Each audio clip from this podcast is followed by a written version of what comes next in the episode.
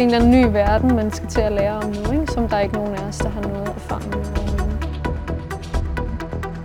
Alle startupper skal passe på med ikke at tage for mange penge for tidligt.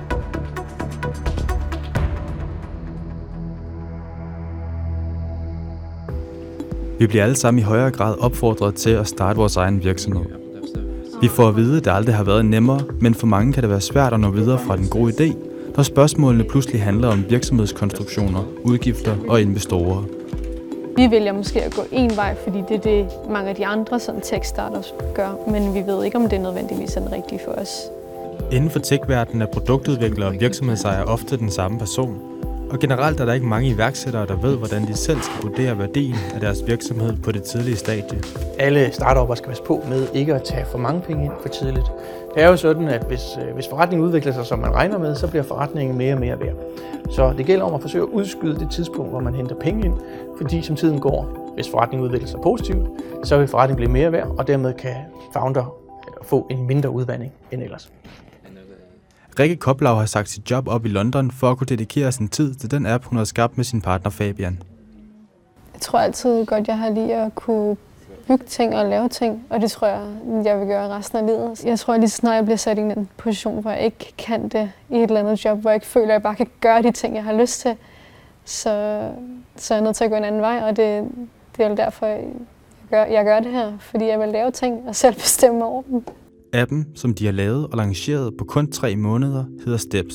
Den er udviklet til at afhjælpe social angst gennem eksponeringsterapi. Når du for eksempel åbner App Store i dag, så er den fyldt med apps, som handler om, hvordan du, hvad du skal spise og hvordan du skal se ud. Øhm, sådan din fysiske øh, sundhed. Men der er ikke så meget, der handler om, hvordan vi, vi har det heroppe.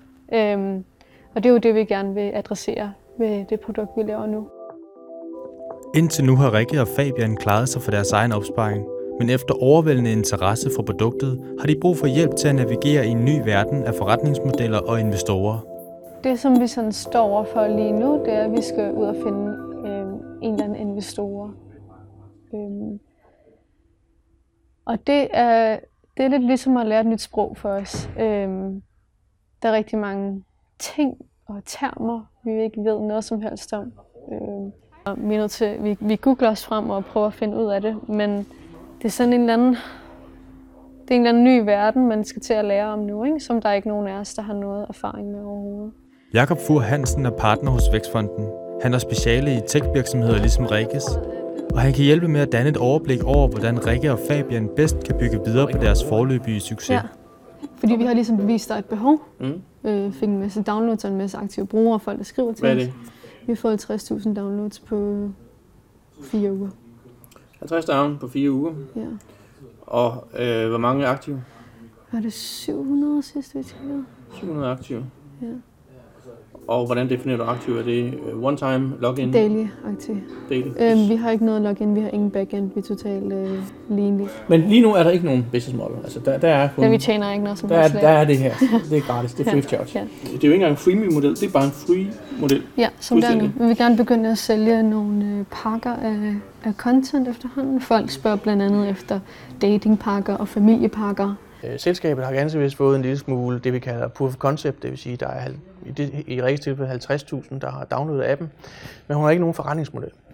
Så øh, forløbet vil jeg øh, anbefale Rikke, at hun bruger tid på at udvikle det, bruger tid på at få skabt det, vi kalder en P&L, som reelt set bare er et regnskab for de næste 2-3 år, sådan så hun kan demonstrere over for kommende investorer, øh, hvordan det her det kan blive en forretning, som kan give dem et afkast.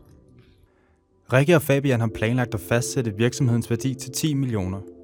Så de vil nøjes med at sælge 5% af virksomheden til investorer, altså rejse en halv million i første omgang.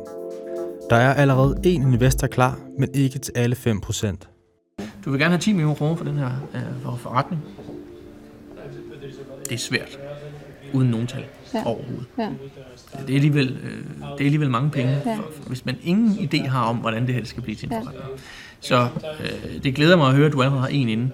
Men, men det kan da godt være, at I skulle overveje, du og Fabian, om I ikke en weekend kunne sætte jer ned og så sige, skulle vi ikke lige få lavet et regneark, hvor vi bare lige får klimpet lidt ind og så sagt, hvordan kunne det her se ud på, på sigt? Mm.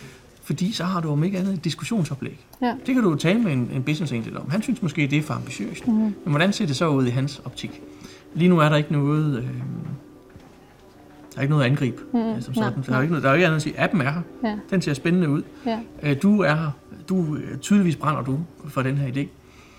Det, det kan de fleste jo godt lide. Mm. Det kan jeg jo også godt lide. Jeg har bare brug for nogle Ja, lidt, lidt ja, mere. Ja, ikke? ja, du ja, en, Ja. en slags. Ja. Det er klart, at øh, hele hendes koncept har sådan en, en feel-good-aura omkring sig. Og det er der jo flere investorer, der måske kunne være interesseret i. Øh, kan man finde nogle business angels, som har øh, den samme veneration for det her projekt, på det her tidlige stadie, hvor der ikke er nogen business model, hvor det ikke er tydeligt, hvordan øh, det kan give et afkast, øh, så skal, skal man ud og finde øh, investorer, som ligger væk på noget andet.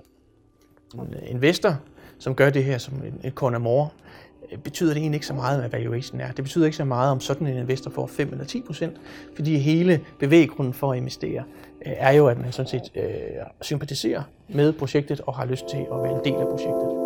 Pengene fra investorerne skal udelukkende bruges på at lønne Rikke og Fabian, mens de arbejder videre på appen. De har ikke planer om at udvide virksomheden med flere ansatte, før forretningen er vokset, og de har fundet et solidt ståsted på markedet. Øh, Det, det er en rigtig måde at, at arbejde frem Jeg er glad for det. Det synes jeg, du gør. Ja. Øh, Alt for mange gange ser man cases, hvor øh, man skal lægge op for tidligt. Ja. Det, det er et term, man kalder det premature scaling. Ja. Øhm, Det og, og det gør jo bare, at øh, så ryger du ud over kanten. Mm. Så det vil sige, inden du egentlig har noget solid, så har du sat dig i faste udgifter, Ja. og så lige pludselig så Ja. den ellers gode idé, den dør, Ja. fordi man løber tør Ja. for cash. Ja. Ja. er Jeg lige tror, vi skal have det der space til lige at eksperimentere og finde ud af sådan, Ja. hvad er det, før Ja. vi vil gå ud og... Fuldstændig.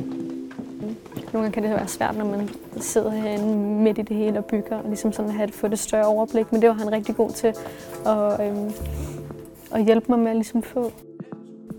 Og noget, som han også sagde, det er det der med, at det er rigtig farligt for unge virksomheder at tage folk øhm, og ansætte for tidligt og øhm, simpelthen få, mange, få for mange penge for tidligt. Øhm, så det er helt klart også noget, vi har, øhm, vi har talt om, både Fabian og jeg, men det var rigtig rart at sådan få, få sat sådan perspektiv på det, at vi skal holde det så lean som muligt, og vi har ressourcerne egentlig i vores team, så dem skal vi bare køre på, så længe vi kan.